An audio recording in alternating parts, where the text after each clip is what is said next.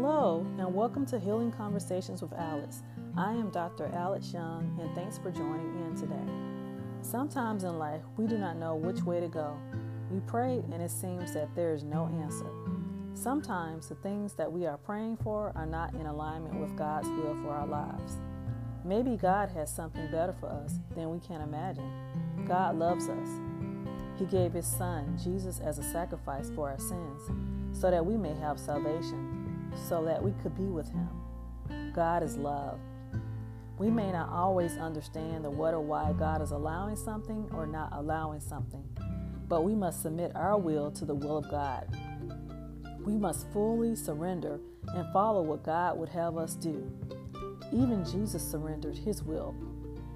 In King James Version, Luke 22 and 42, saying, Father, if thou be willing, Remove this cup from me.